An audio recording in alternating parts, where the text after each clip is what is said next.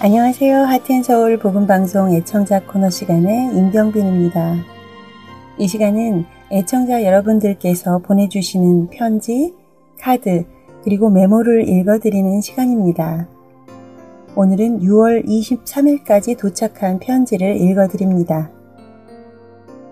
먼저 텍사스에서 보내주신 편지입니다. 안녕하세요. 저는 한국에서 잘 돌아왔습니다. CD 다시 보내주시면 감사하겠습니다. 감사합니다. 라고 이순 애청자님께서 반가운 편지 주셨습니다. 한국에서 돌아오셔서 복음방송에 다시 연락 주심을 감사드립니다. 저희가 CD를 다시 보내드리겠습니다. 그리고 혹시 더 필요한 CD가 있으시면 언제든지 말씀해 주세요. 감사합니다. 이번에도 텍사스에서 보내주신 편지인데요. 복음방송이 미국에 있다는 이 사실을 알게 해주신 하나님께 감사합니다. 말씀으로 깨우쳐 주시고 미련한 심령에 뜨거운 불을 부어주시니 어디서부터 감사를 해야 할지 모르겠네요. 주님께서 이렇게 일하고 계신 것, 또 수고하시는 손길마다 주님의 축복이 넘치시기를 바랍니다. 라고 안정자 애청자님께서 편지 주셨습니다. 네, 안정자 애청자님, 편지를 읽으면서 저희도 함께 감사가 넘치게 되는 것 같습니다. 늘 주 안에서 강건하세요. 이번에는 일리노이에서 김영희 애청자님께서 보내주신 편지 읽어드리겠습니다. 월요일 출근길, 정성껏 보내주신 CD를 들으며 감사한 마음으로 운전하며 갑니다.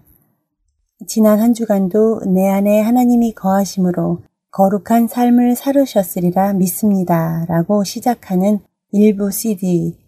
마음이 아려오네요. 이번 주는 거룩하게 살아보자 하고 다짐해 봅니다. 감사드립니다. 모든 분들께. 라고 김영희 애청자님께서 편지 주셨습니다. 네, 정말 하루하루 우리 각자의 삶을 돌아보면 주님의 말씀에 순종하며 살지 못하는 자신을 발견하면서 부끄러울 때도 있고 마음이 아려올 때도 있습니다. 그럴 때마다 오히려 우리는 주님의 은혜를 더욱 의지하며 주님께 나아갈 수 있을 것입니다. 도전 주시는 편지 감사합니다. 계속해서 다음 편지 읽어드리겠습니다. 우리를 비천한 가운데서도 기억해 주신 여호와께 무한한 감사와 영광, 찬양과 기쁨 모두 올려드립니다. 항상 수고하시는 복음방송국 여러분들과 함께 복음방송을 듣고 은혜 받으시는 모든 분들께 영육간에 강건하시기를 주님의 이름으로 기도드리며 주님 안에서 계속해서 승리하세요. 감사드립니다. 라고 어거스타 조지아에서 진인숙 애청자님께서 보내주셨습니다. 진인숙 애청자님, 편지 감사합니다. 주님께서 우리의 기도와 찬송을 기뻐 받으실 줄로 믿습니다. 늘 주님 안에서 승리하세요. 감사합니다. 네, 이제 마지막 편지 읽어드립니다. 신청곡을 보내주셨네요. 안녕하세요. 방송국에서 수고하시는 여러분, 늘 보내주시는 CD 잘 듣고 있습니다. 부족하지만 헌금을 보내드립니다. 늘 감사합니다. 그리고 한국에 있는 동생과 찬양을 함께 듣고 싶습니다. 어려운 생활인데도 불구하고 주님만 바라보고 가는 제 동생, 참 대견합니다. 함께 듣고 싶은 신청곡은 예수 늘 함께 하시네입니다. 감사합니다. 라고 루이지애나 이동순 애청자님께서 보내주셨습니다. 네, 이동순 애청자님, 오랜만에 소식 주셔서 반갑습니다. 이양옥 동생분과 늘 주 안에서 큰 은혜 누리시기를 바랍니다. 편지 주셔서 감사합니다. 오늘 애청자 코너는 여기까지이고요. 신청곡 예수 늘 함께 하시네 들으신 후에 주 안에 하나 4부로 이어집니다. 고단한 인생길 힘겨운 오늘도 예수 내 마음 아시네 지나 마주할 세상도 예수 내 마음 아시네. 고단한 인생길, 고단한 인생길 힘겨운 오늘도 예수 내 마음 아시네.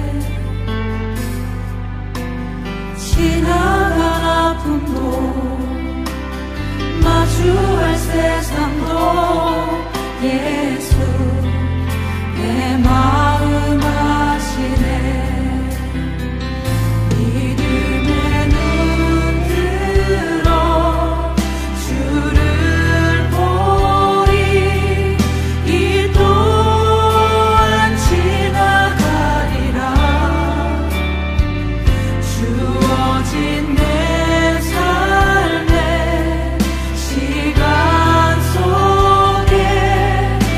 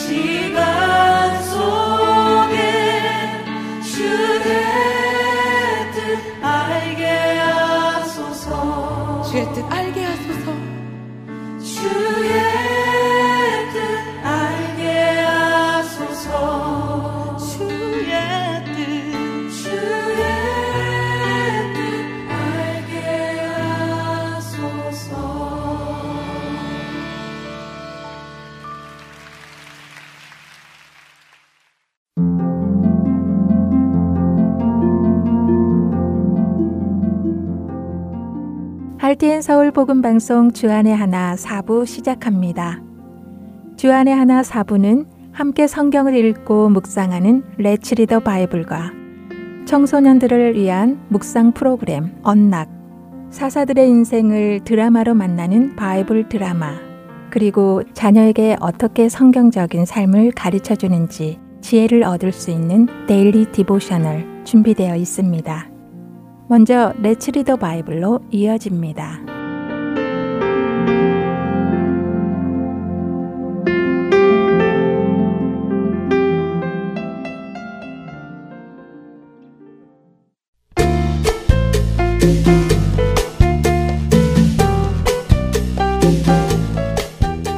애청자 여러분 안녕하세요.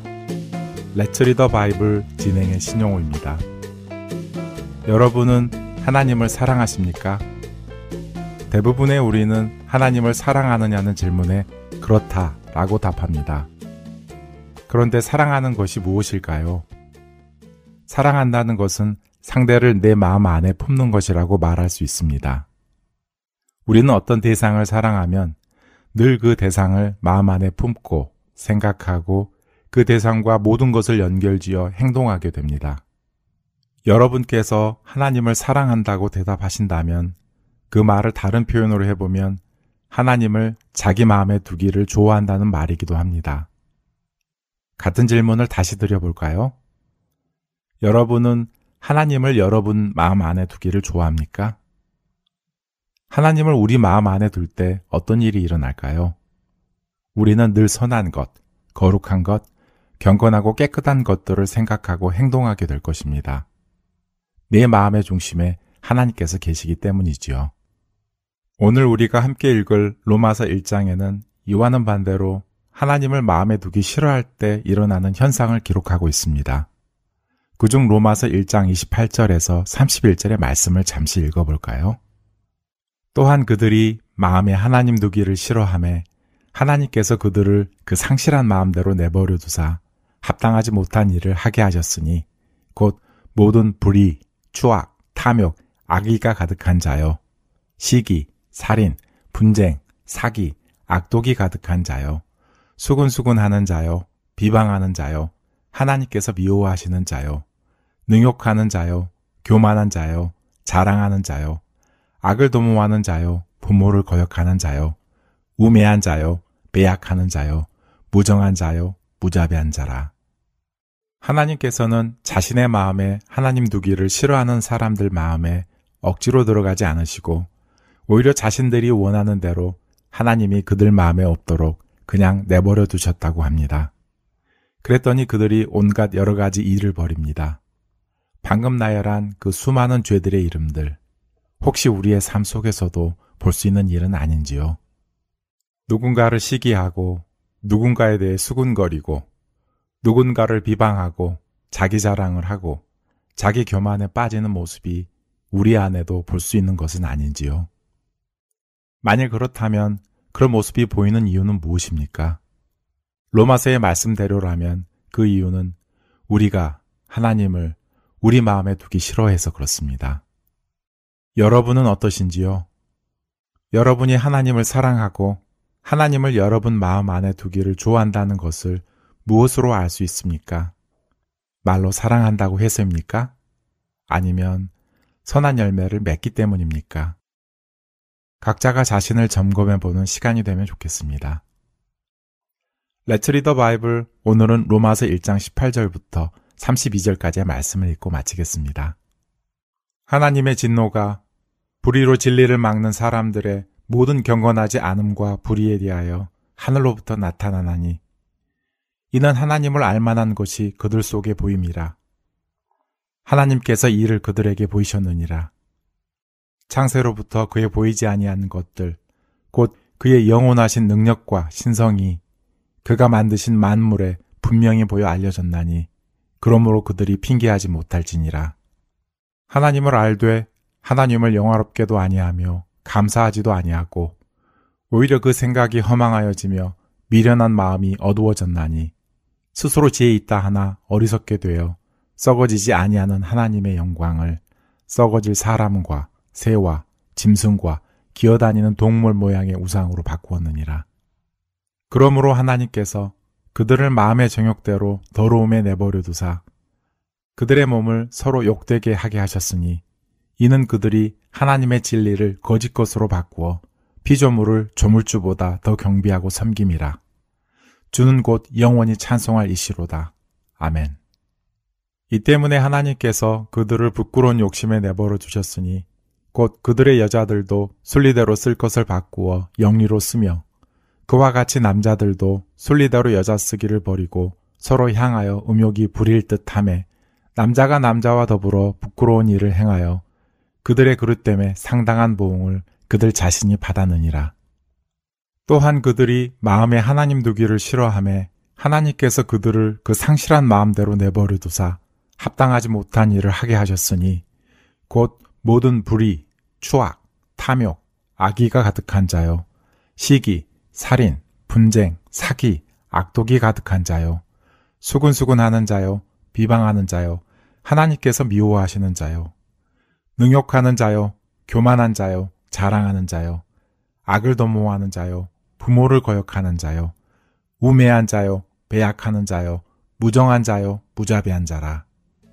그들이 이 같은 일을 행하는 자는 사형에 해당한다고 하나님께서 정하심을 알고도 자기들만 행할 뿐만 아니라 또한 그런 일을 행하는 자들을 옳다 하느니라.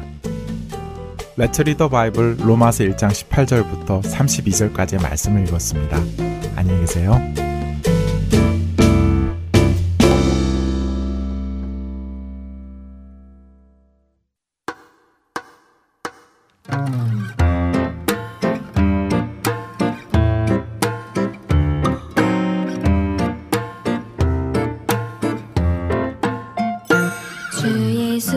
내 맘에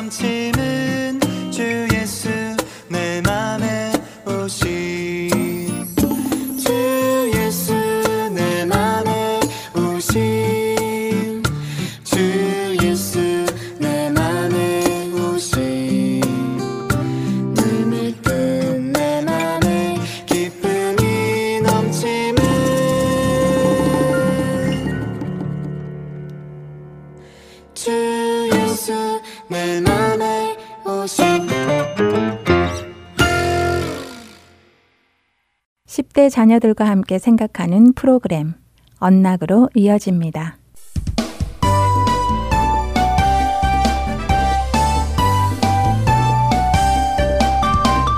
애청자 여러분 안녕하세요. 언락 진행의 이세진입니다. 오늘 함께 나눌 언락 첫 에피소드는 Shelter in the Storm, 폭풍 속의 피난처입니다. 먼저 시편 27편 1절부터 3절, 이사야서 25장 4절과 5절, 그리고 마태복음 8장 23절부터 27절의 말씀을 읽으신 후 이 에피소드를 들으시면 도움이 되실 것입니다. 마태복음 8장에 예수님과 제자들은 폭풍우가 치는 갈릴리 바다 위를 지나고 있었습니다. 강한 바람과 함께 일어나는 큰 파도는 그들이 타고 있는 배를 뒤흔들었습니다. 배는 출렁일 때마다 삐걱거리며 금세라도 부서져 버릴 것 같은 소리를 냅니다. 제자들은 배가 뒤집히거나 부서져 버리고 자신들은 모두 물에 빠져 죽을 것이라는 생각에 두려워하기 시작했습니다. 그런데 예수님은 뱃머리에서 주무시고 계십니다. 아니, 이런 상황에 잠을 주무시다니요? 제자들은 이해할 수 없었습니다. 금방이라도 뒤집어질 것 같은 배 위에서 제자들은 모든 것을 버리고 예수님을 따랐는데 이렇게 허무하게 인생을 끝마치게 되다니 하며 안타까워했습니다.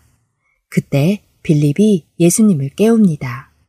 주무시다 일어나신 예수님은 넘실거리는 파도 속에서도 제자들을 향해 왜 두려워하는지를 물으셨습니다. 왜 두려워하느냐고요? 아니, 이렇게 무서운 폭풍이 우리에게 왔는데 어떻게 두렵지 않을 수 있나요? 두려워하지 않는 것이 오히려 이상한 것이 아닌가요? 제자들은 생각했습니다. 그런데 예수님은 그런 제자들을 향해 말씀하셨습니다. 믿음이 작은 자들아. 그리고는 일어나셔서 손을 내밀고 폭풍을 향해 멈추라고 명하셨습니다.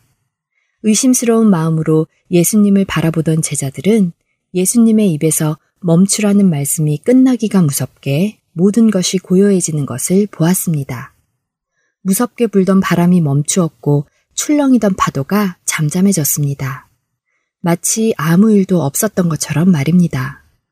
제자들은 그 놀라운 광경 앞에서 자신들이 따르는 예수님이 도대체 누구이시기에 이런 일을 하실 수 있나 하며 아무 말도 하지 못한 채 서 있었습니다. 우리 모두는 삶 속에서 크고 작은 폭풍을 만납니다. 어떤 폭풍들은 두려움으로 다가오고 어떤 폭풍들은 우리에게 도전이 되기도 합니다. 우리 대부분은 폭풍 앞에서 제자들이 보였던 모습을 보입니다. 두려워하며 작은 믿음을 보이죠. 그러나 하나님께서 우리와 함께 계시다면, 예수님께서 우리와 함께 하신다면 우리는 두려워할 필요가 없습니다. 왜냐하면 그분은 폭풍 속에서도 우리를 안전하게 지키시는 피난처가 되시기 때문입니다. 시편 27편 1절의 말씀입니다. 여호와는 나의 빛이요 나의 구원이시니 내가 누구를 두려워하리요. 여호와는 내 생명의 능력이시니 내가 누구를 무서워하리요. 만일 그분이 모든 우주와 그 안에 있는 모든 것들을 만드신 분이시라면 그분은 그 모든 것도 관리하시는 분일 것입니다. 이 사실이 믿어진다면 우리는 그분께서 모든 것을 그분의 선한 계획을 이루시기 위해 이끌어 가신다는 것도 믿을 수 있을 것입니다. 그리고 언젠가 그분은 죄로 인하여 일어나는 그 모든 폭풍우들을 잠재우시고 영원한 평화를 이루실 것입니다. 자녀들과 함께 삶 속에서 일어나는 어려운 일을 겪을 때 어떤 두려움이나 염려가 생기는지 나누시고 그 두려움과 염려를 하나님께서 해결하실 수 있는지 없는지를 나누어 보세요. 강건한 믿음을 세우는 시간이 될 것입니다. 찬양 후 두 번째 에피소드로 이어집니다.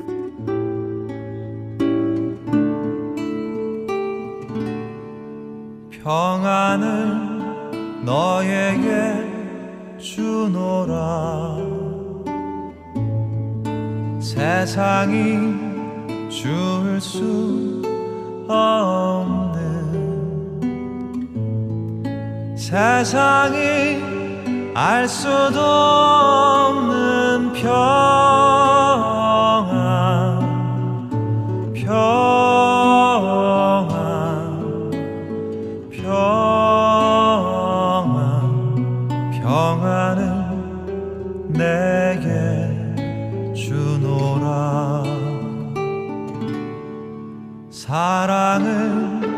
너에게 주노라. 세상이 줄 수 없는, 세상이 알 수도 없는 사랑을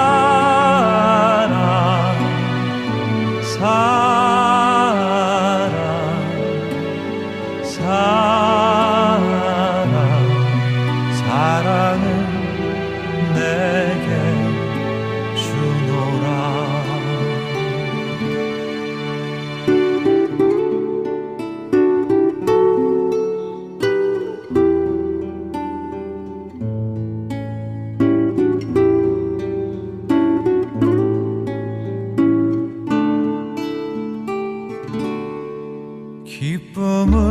기쁨을 너에게 주노라.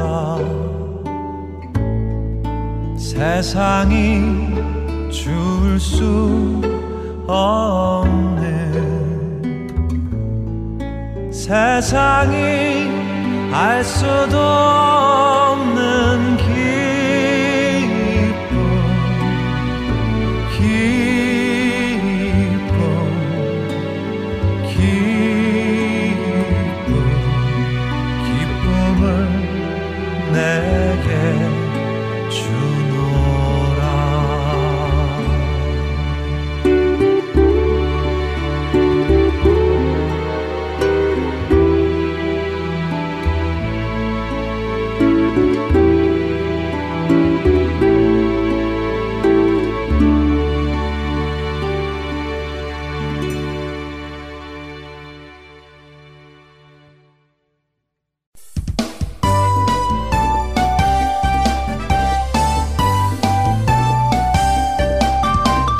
언락 두 번째 에피소드는 God Our Refuge, 우리의 피난처 되시는 하나님입니다. 오늘 말씀은 시편 46편 1절과 62장 8절, 그리고 잠언 30장 5절의 말씀과 함께 청취하시면 도움이 될 것입니다. 두 번째 에피소드 역시 첫 번째 에피소드와 같은 주제입니다. 안전한 곳, 피난처, 요새, 이 단어들은 우리가 실제로 태풍이 올 때나 우리를 위험에 빠뜨리는 것들이 있을 때 찾아가는 장소를 설명하는 데 사용됩니다. 여러분 중 토네이도가 오는 지역에 사는 분들은 토네이도 대피 훈련을 받아본 분들도 계실 것입니다. 창문이 없는 공간으로 가서 숨거나 그런 장소가 없으면 오히려 밖으로 나가 건물에서 멀리 떨어져 있는 안전한 장소를 찾는 훈련을 받아보셨을 것입니다. 어쩌면 천둥 번개가 심할 때 실제로 대피해본 경험이 있을 수도 있겠죠. 하지만 여러분의 인생에 폭풍이 닥칠 때는 어디로 가십니까? 베스트 프렌이 갑자기 더 이상 나와 놀지 않겠다고 하면 어디로 향합니까? 운동 경기 중 부상을 입어 남은 시즌 동안 앉아 있어야 할 때 누구에게로 가시는지요? 여러분이 사랑하는 가족이 갑자기 아프게 될 때는요? 어디에서 여러분은 피난처를 찾을 수 있습니까? 우리는 우리 인생에서 폭풍을 마주했을 때 스스로 피난처를 찾기 위해 많은 일을 하고 싶은 유혹이 들 수 있습니다. TV를 보거나 군것질을 하며 그 아픔을 잠시 잊어버릴 수도 있습니다. 그러나 그런 것들은 우리의 아픔을 해결해 주지는 못합니다. 진정한 피난처는 예수님 안에 있습니다. 우리가 하나님을 바라볼 때 우리가 직면하는 모든 것 가운데 그분에게 외칠 때 우리는 그분이 피난처이심을 경험할 수 있습니다. 여러분이 어려운 시기에 의지하고 싶은 유혹을 느끼는 것들은 무엇입니까? 하나님은 우리의 피난처이십니다. 자녀들과 함께 어려운 시기를 만날 때 무엇을 먼저 찾게 되는지 나누어 보시고 그것들이 정말 그 어려운 문제를 해결해 줄 수 있는지도 나누어 보세요. 그리고 문제의 해결은 어디에서 얻을 수 있는지도 나누어 보시기 바랍니다. 이번 주 언락 마치겠습니다. 다음 시간에 뵙겠습니다.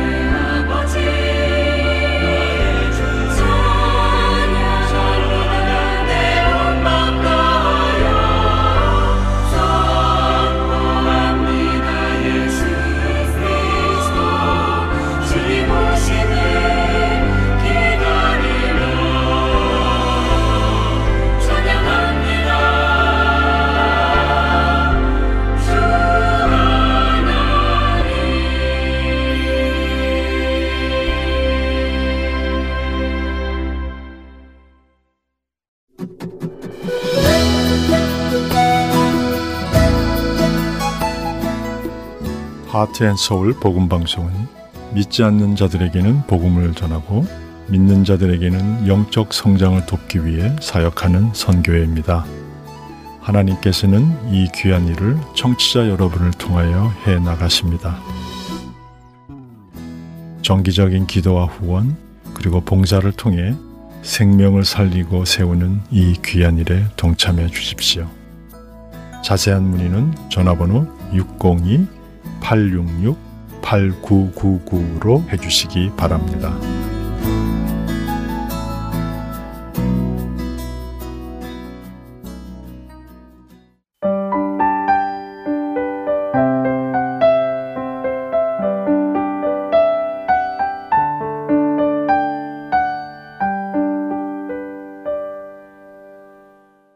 바이블 드라마로 이어집니다.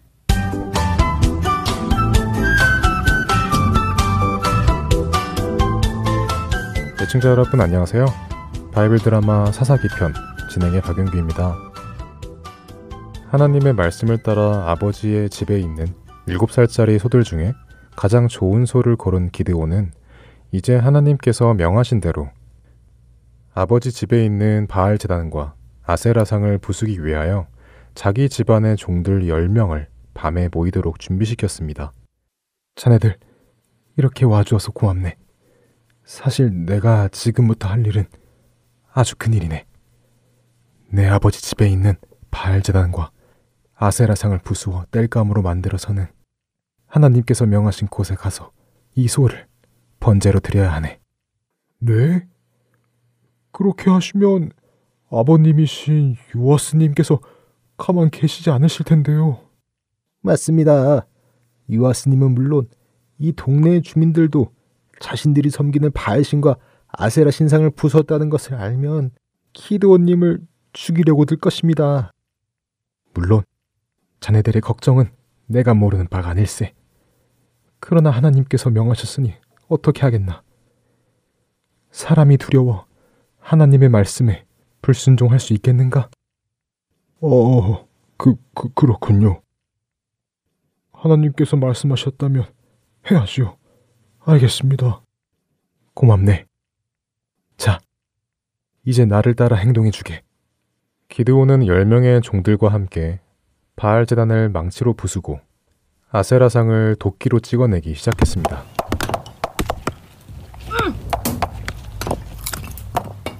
아휴, 자, 이제 다 된 것 같으니 이 우상들의 조각들을 가지고 나를 따라오게.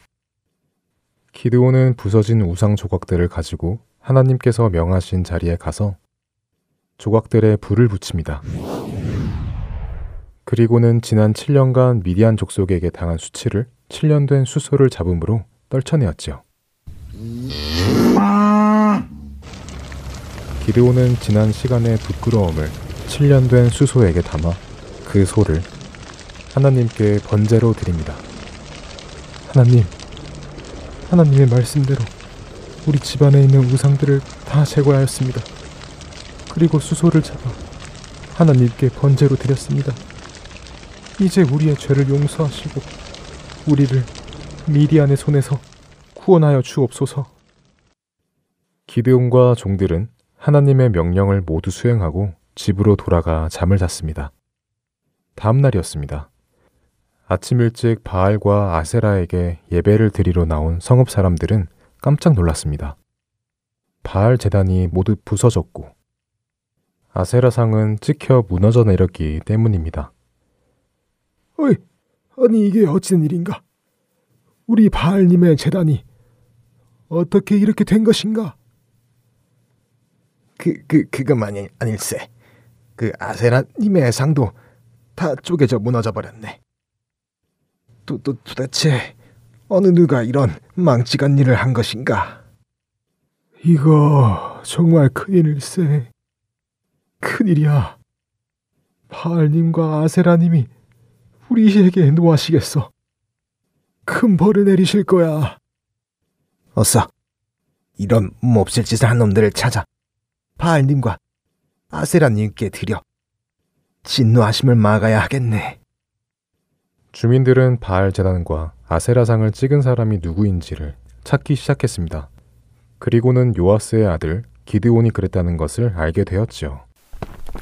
주민들은 당장 요아스의 집으로 몰려가 항의하기 시작했습니다. 이것 보시오. 요아스, 당장 나오시오. 아니, 무슨 일로 이렇게 소란인가, 이 아침부터. 아니, 요아스, 지금 무슨 일이 일어났는지 모른단 말이오. 당장 당신 아들 기드온을 끌어내시오. 기드온이 밤새 바알신을 위한 제단과 아세라 신상을 다 부숴버렸단 말이오. 당장 기드온을 끌어내어 죽이지 않으면 바알신과 아세라 신이 우리 성읍에 저주를 내릴 것이란 말이오. 아니, 무엇이라고? 기드온의 아버지 요아스는 큰 충격에 빠졌습니다.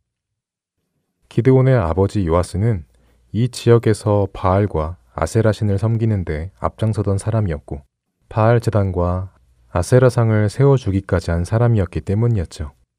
그런데 자신의 아들이 자신이 섬기던 바알 제단과 아세라상을 부수었다니 믿을 수 없었습니다. 기드온은 성읍 사람들이 찾아와 자신을 내놓으라고 항의하는 소리를 듣고 겁이 나기 시작했습니다. 큰일 났다. 아버지가 귀히 여기시는 바알 제단을 허물고 아세라상을 찍어내버렸으니 아버지가 화가 나셔서 나를 저들에게 내주시겠구나. 아휴, 이제 나는 죽은 목숨이구나. 걱정하는 기드온. 과연 기드온의 아버지 요아스는 기드온을 어떻게 할까요? 바이블 드라마 사사기 편 다음 시간에 뵙겠습니다. 안녕히 계세요.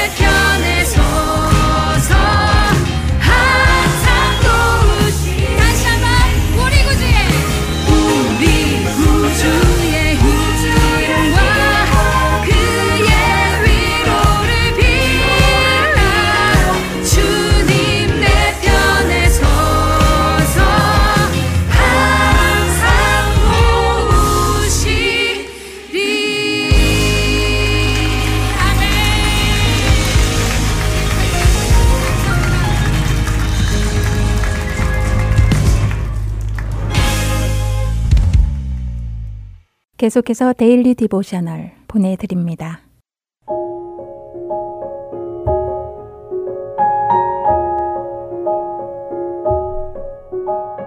애청자 여러분 안녕하세요. 데일리 디보셔널 진행의 최소영입니다. 우리 자녀들은 예수님 안에 뿌리를 박으며 성장하고 있나요? 예수님을 알아가기 위해 말씀을 사모하며 기도 생활에 힘쓰고 있는지요? 오늘은 이것에 대해 나누어 보고 함께 말씀을 묵상하는 시간 되시길 바랍니다. 오늘 데일리 디보셔널의 제목은 루트, 뿌리입니다. 마테오와 리오는 아빠가 나무 그루터기를 뽑는 것을 함께 도와드리는 중입니다. 마테오는 그루터기를 둘러싼 흙을 삽으로 파내며 이 그루터기를 뽑아낼 수 있는지 아빠에게 여쭈어 보았지요. 마테오의 말에 아빠는 그루터기의 상태를 확인해 보신 후 흙을 더 파내야 한다고 대답하십니다. 아빠는 리오가 파내려고 하는 그루터기에 다가가 도끼로 뿌리를 쳐내셨지요. 도끼질을 할 때마다 나무 조각이 떨어져 사방에 흩어졌습니다. 이제 리오의 그루터기는 뽑힐 수 있을 것 같다고 하시며 아빠는 트럭에 매어진 끈을 그루터기에 감아 뽑아내셨습니다. 그루터기가 쉽게 뽑아지는 것을 보며 마테오와 리오는 기뻐하였지요. 마테오의 그루터기도 흙을 많이 파낸 덕에 이제 뽑힐 수 있을 것 같아 보이자 아빠는 역시 끈을 감아 뽑아내기 시작하였습니다. 이번엔 쉽게 뽑히지 않아 시간이 좀 걸렸지만 여러 번 시도한 끝에 마침내 뽑히고 말았지요. 저녁 식사 후 온 가족이 모인 자리에서 아빠는 성경을 펴 몇 구절을 읽어주셨습니다. 성경을 읽어주시던 아빠는 너희가 사랑 가운데서 뿌리가 박히고 터가 굳어져서 라는 부분을 강조하시며 이 구절을 들으면 혹시 생각나는 것이 있느냐고 물으셨지요. 그러자 마테오는 오늘 뒷마당에서 뽑아낸 나무 뿌리들이 생각난다고 대답합니다. 그 나무들은 뒷마당 땅 속에 뿌리가 박히고 터가 굳어져 있었다는 것이지요. 마테오의 말에 아빠는 맞다고 하시며 이 성경 구절은 사랑 안에서 단단하게 뿌리 박히는 것에 대해 말씀하신다고 설명해 주십니다. 하나님은 사랑이심으로 우리가 하나님 안에 단단하게 뿌리 박힌다는 의미인데 그렇다면 어떻게 우리가 하나님 안에서 단단하게 뿌리 박힐 수 있겠느냐고 아빠는 다시 물으셨지요. 그러자 리오는 우리의 구원자이신 예수님에 대해 잘 알아야 한다고 대답합니다. 아빠는 고개를 끄덕이시며 예수님께서 우리 죄를 위해 십자가에서 죽으심으로 하나님의 사랑을 보여주셨다고 말씀하십니다. 우리가 구원자이신 예수님을 온전히 믿을 때 예수님께서는 우리 마음을 하나님의 사랑으로 충만하게 하신다는 것이지요. 예수님과의 관계에서 우리가 더욱 성장할 수 있는 방법에는 또 어떤 것이 있겠느냐고 아빠는 물으십니다. 리오는 교회에 가서 다른 형제 자매들과 함께 예배하고 예수님에 대해 배우며 교제하는 것을 통해 영적으로 성장할 수 있다고 대답하였지요. 아빠는 맞다고 하시며 예수님 안에 뿌리 박히는 것은 예수님을 전적으로 믿고 의지하는 우리의 모든 생활 방식과 연관이 있다고 하십니다. 땅 속에 단단하게 뿌리 박혀 있는 구루터기는 뽑히기 힘들었듯이 우리가 예수님 안에 단단하게 뿌리 박혀 있으면 사탄이 우리를 죄짓게 하고 하나님과의 관계에서 멀어지게 하는 것이 힘들 것이라는 말씀이지요. 아빠의 말씀에 마테오와 리오는 예수님 안에서 단단하게 뿌리 박혀 자라나도록 기도하며 오늘 이야기는 마칩니다. 예수님 안에서 단단하게 뿌리 박혀 영적으로 성장하고 있는지 자녀들과 이야기해 보시기 바랍니다. 자녀들이 예수님을 더 깊이 알아갈 수 있도록 말씀을 가르쳐 주시고 기도 생활에 힘쓰도록 도와주시기 바랍니다. 말씀과 기도를 통해 자녀들이 예수님을 믿고 의지할 때 예수님 안에 내린 뿌리가 더욱 단단해져서 우리를 넘어뜨리려는 사탄과 죄의 유혹을 대적하며 믿음으로 강하게 설 것입니다. 오늘 자녀들과 함께 묵상할 말씀은 골로새서 2장 7절 그 안에 뿌리를 박으며 세움을 받아 교훈을 받은 대로 믿음에 굳게 서서 감사함을 넘치게 하라 입니다. 시냇가에 심기운 나무처럼 뿌리를 내리고 좋은 열매를 많이 맺는 우리 자녀들 되길 소망하며 오늘 데일리 디보셔널 마칩니다. 안녕히 계세요.